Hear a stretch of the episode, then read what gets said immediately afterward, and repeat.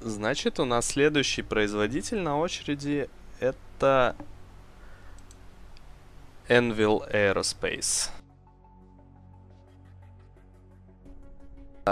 В отличие от, э, во-первых, Envil Aerospace очень часто сравнивают с Aegis Dynamics. Э, у них действительно пересекающийся и во многом, во многом дополняющий друг друга набор продукции, так сказать, список, ниша. И те, и те в основном концентрируются на военных кораблях и их, э, так сказать, аналогах для э, гражданского рынка, в том числе там, да, для частников, для всевозможных э, сил самообороны и прочих, в общем говоря, кому нужно, у кого есть разрешение, там, ну, в данном случае у гражданских, если, не считая некоторых модификаций, ко всему есть разрешение, так или иначе, деньги, желание приобрести себе действительно боевой корабль.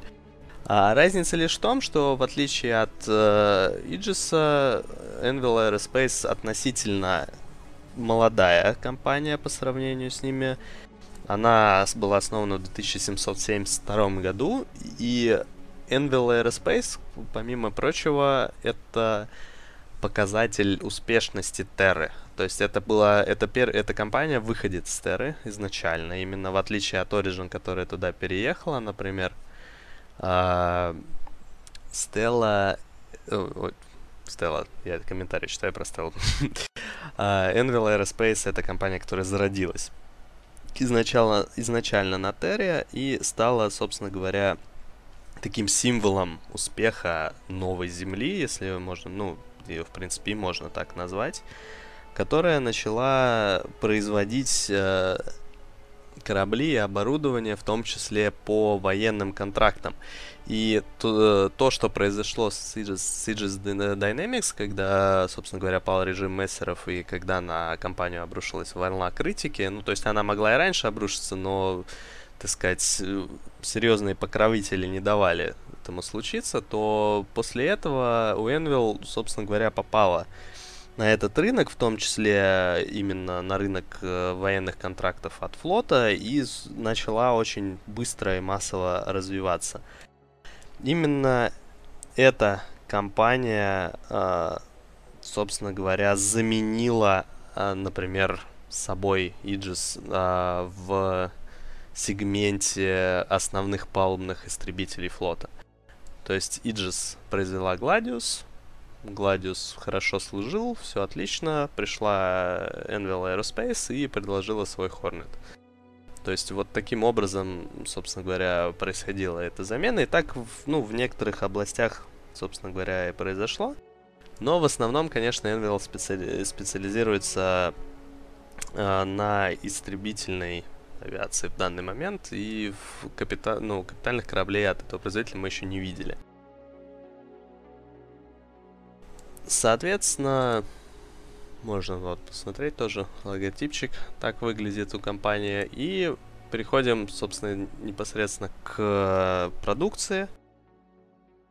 А, наверное, одним из самых первых кораблей от а, Envil Aerospace был Гладиатор. Гладиатор это опять же корабль, который не имеет себе аналогов на данный момент. Это первый палубный бомбардировщик, благодаря которому, собственно говоря, компания и получила кучу, кучу, кучу, кучу военных контрактов в дальнейшем. А до этого, напоминаю, у нас был железный кулак, так сказать, с Мессера. Это реталиатор. Это крупный там бомбардировщик дальнего действия, как бы мы его сейчас назвали. А, но при этом не было специализированного палубного бомбардировщика, способного бы базироваться на кораблях там класса Бенгал, например. А, то есть нет, в действительности на Бенгале тоже есть место для нескольких ретариаторов, но так или иначе там по количеству непоставимо. И в принципе ракетным бомбовым вооружением в том числе оснащались Гладиусы долгое время. Они сейчас несут на борту очень неплохие ракеты. Но Гладиатор стал именно первым вот таким уникальным кораблем, предназначенным для нанесения ракетно-бомбовых ударов. И, собственно говоря, вот именно этот корабль позволил Envil выйти на военный рынок и подвинуть, в действительности подвинуть э, просто монополиста в этой области, ну, за исключением там некоторых кораблей RSI, но в основном это капиталы. И, естественно, мы переходим, собственно, к той самой линейке, за которую эту компанию все и узнали. Это линейка Хорнетов. Хорнетов, соответственно, огромное количество. Они заменили с собой Гладиусы в качестве главного палубного истребителя вообще флота УИ. И в действительности ну, стали такой основной силой имперской вообще, в принципе. Я думаю, сейчас это самый... А гражданская версия Хорнетов стала самым популярным истребителем вообще всех времен и народов. А, соответственно, есть куча модификаций. Есть просто обычный Hornet F7C, он называется. Есть э, S модификация, это Ghost, э, соответственно, разведывательная модификация, облегченная, менее заметная на радаров, но уступающая по бронированию и огневой мощи. Это модификация R, трекер, которая является кораблем радиоэлектронной борьбы и разведки на поле боя. Uh, естественно, это М, это Super Hornet. Это также самая, самая вооруженная, самая тяжелая версия истребителя, доступная вообще для гражданских покупателей в Империи, в принципе. Uh, недавно появившийся на рынке uh, Hornet F7C Wildfire. В действительности это Hornet в особой раскраске, который uh, был, собственно говоря, uh, ну, был подготовлен в честь uh, одного из uh, пилотов uh, Сквадрона 42. Uh, так, сек. Вот, соответственно, это была женщина, э, пилот. Звали ее э, Ария. Ария, Ария. Как же ее звали? Фамилия. А, Ар, Ария Райли. Вот. А, соответственно, в чем смысл этого Хорнета? Ария вообще была ну, одним из самых лучших пилотов, считается, в Сквадроне 42. Собственно, тот сквадрон, которому посвящена синглплеерная часть э, игры которую мы все так ждем, ждем, ждем. Возможно, в следующем году все-таки получим. А, соответственно, у нее была жуткая мания тестировать все корабли, доводить их до предела и, в общем-то, выяснять, на что они способны и так далее. И, согласно истории, как бы ни один корабль ее не, устраивал до тех пор, пока она не взялась за Envil Hornet. А, соответственно, вот этот вот Wildfire, который покрашен в честь Арии, он э, в действительности по своему вооружению очень близок к Супер Хорнету, только в другом, так сказать, обличье. А, ну и, соответственно, последний вариант это Hornet F7A. А, Hornet F7A это чисто военная закрытая модификация, которая недоступна на гражданском рынке. Вы ее, собственно говоря, можете видеть на картинке. Этот Hornet последняя, так сказать, доработка. Раньше Uh, военные могли использовать еще другие варианты, в том числе Hornet, и сейчас F7A это такой прям на, на острие uh, вообще вооруженных сил империи, как раз самый совершенный, самый в том числе тяжело вооруженный истребитель вообще из всех, которые сейчас есть. Рынке, к сожалению, эта модель исключительно поставляется только по военным контрактам, соответственно, шансов приобрести ее у простых смертов крайне мало. Но посмотрим, как это будет в дальнейшем. Добавить может что-нибудь кто-нибудь хочет? На Hornet, по-моему же, я помню, есть модули некоторые, вплоть до небольшого грузового. Нет, на Hornet точно не может быть грузовых модулей. Это стопроцентный истребитель. Прям вот такой. Кто-то кто просто недавно упоминал этот момент, и я что-то очень сильно удивился. Нет, спросил. нет, нет, на Hornet нет. Э, они не модульные от слова совсем. А То есть... часть?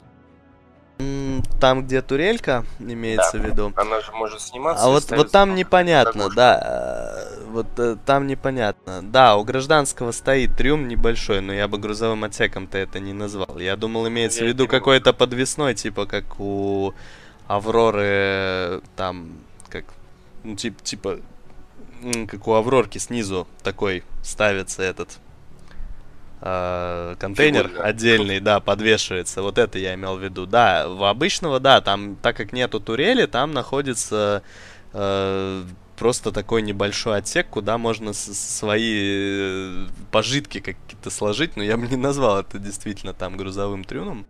Просто им нужно было куда-то это место э, заделать, понятно. Там, со соответственно, у остальных, там, у трекера там специальная антенна, соответственно, стоит следящее оборудование. ГОСТа там, по-моему, ничего нету, но за счет этого он как бы типа менее заметный. У, соответственно, Супер Хорната, Wildfire и F7A там турелька стоит наверху. У Супер Хорната еще второй пилот. Да, да, да, да, да. А вот как раз F7A, судя по всему, обходится без второго пилота. То есть турель у него работает только в автоматическом режиме. По крайней мере, из того, что видно на текущих картинках, как бы из того, что нам показали.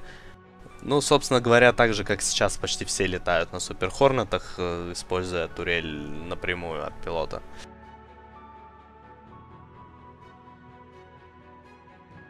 Он Найтер пишет, что это выемка под космический джакузи. Ну, было бы неплохо. Как вариант. Ну, залил, залил водой, да, что-то турельку снял. Было бы прикольно, если бы она была на ходу съемная, снял турельку там от этого какого-нибудь. По-любому от двигателя. От двигателя там по-любому это тепла куча, туда разогрел водичку и нормально. А пузырики? Ну... Ладно, не будем. Поехали дальше. Да. А, теперь соответственно, еще один вариант э, истребителя, самого новейшего, которого нам мало чего известно, который находится в разработке, это Lightning. Э, соответственно, молния, так сказать, если его переводить. Э, ходят слухи, что это новое поколение истребителей, которое будет, придет уже на смену текущим, э, скорее всего, саблям потому что по, по дизайну, по ролям очень кажется, что они похожи между собой. Но, судя по описаниям ранних документов, этот корабль подразумевается как раз-таки как наиболее бронированный вид истребителя, который сможет выдержать э, очень много боли, так сказать, но при этом обладая огромной огневой мощью, но не сможет даже да, вот правильно пишет, что это скорее аналог Вангарда в плане того, что он будет тяжелым и сможет как бы очень много вооружений на себе нести, но лично мне, я имею в виду, очень дизайн и название и вообще вот этот концепт очень сильно все-таки больше сабли напоминает, конечно, нежели Вангард. А, ну, сабля, тяжелый истребитель, сложно сказать. Ну да, вообще. Кстати говоря. А, Терапин, еще один представитель линейки Анвила, корабль, который тоже также абсолютно недавно только был представлен компанией. В данном случае здесь это что-то, что-то в духе такого исследовательского командного корабля. Функционал центрального модуля пока что еще не до конца понятен, видимо, даже самим представителям компании, судя по недавним ответам, ну, относительно недавним ответам на вопросы аудитории. А, так что будем ждать, надеяться и верить, что из этого корабля выйдет. Дизайн у него достаточно интересный. А, заявлено, что корабль способен вынести очень много наказания, опять же, он тяжело бронирован и предна... в том числе предназначен для работы в тяж... тяжелой и опасной окружающей среде. Соответственно, есть возможность э, в, любой, в любой момент куда-то там залезть. Возможно, мы увидим в будущем какие-то зоны, которые будут неблагоприятно сказываться на состоянии корабля, щитов и корпуса В принципе, уже, я насколько помню, в системе Банши же у нас там страшный пульсар в центре находится. Э, соответственно, есть вероятность, что могут это как-то обыграть, и действительно там будет опасно находиться в самой системе и так далее. Так что, возможно, этот корабль нам еще пригодится когда-нибудь. А пока Макс переходит к следующему кораблику, я хочу поблагодарить Stalker Star за вклад в развитие стриминга, собственно, и вот к нашей цели того, что мы ветру при... стараемся приобрести новый микрофон для перевода а, АТВ синхронного. Большое спасибо. Спасибо. Ну и, собственно говоря, Карак.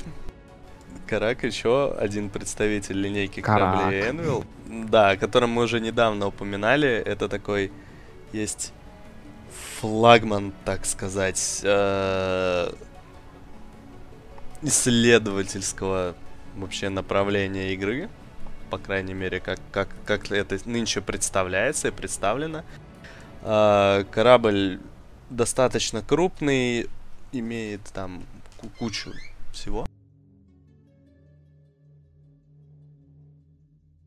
Почему он вам всем так нравится, я не понимаю. Кто? Карак. Потому а, что это карак. Потому что это карак, да. Здесь, здесь нету ответа на такой вопрос. Он просто сказать. прекрасен. Это просто карак. То есть, ну, карак и карак. Понятно. О нем, я думаю, есть на самом деле много людей, которые готовы о нем рассказывать долго и с упоением. Мы, наверное, не будем. Я думаю, вообще надо наверное, быстрее как-то продвигаться по кораблям. Так, ты, ты не Невзирая на то, что он Э, компания только разработала концепт, но да. о нем можно говорить бесконечно. Да, о нем можно говорить бесконечно. Это одна из новых разработок. Ребят, вообще пипец. То есть мне он напоминает, кстати, вот по дизайну очень схож а, с одним еще фильмом, который, собственно, по-любому вдохновлялись разработчики, это Firefly, Светлячок. Если да, да. присмотреться, очень похож дизайн этого корабля именно на Serenity. Он большой. Одна из причин купить карак. Ну вот только вот это пока для меня такая привлекательная причина. Да. На самом деле, а, Макс, продолжай, да.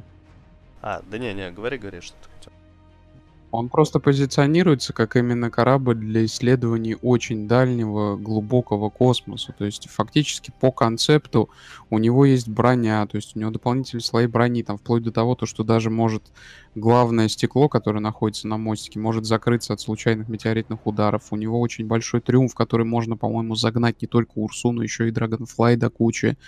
Э, куча сканеров прыжковых для прыжковых точек и так далее и тому подобное. То есть это, ну, в понимании, э, если сравнивать с каким-то другим вселенным, вот ты про Светлячка вспомнил, а Карак — это такой своеобразный Enterprise в мире Star Citizen. Ну, вот ладно, спрашивают, в чем нем такого особенного по сравнению с другими исследователями. К сожалению, компания у нас пока только концепт.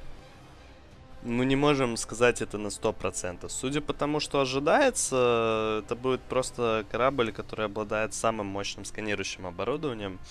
Ну, может быть, не считая Endeavor, но Endeavor это Endeavor. Он э, планируется максимально автономным. То есть это для, для исследователей, прямо исследователей, которые хотят улететь далеко и надолго. Далеко и надолго. Ну да. Едем ну, дальше. Давай. И, собственно говоря, да, уже быстрее это большие у нас компании, много произ...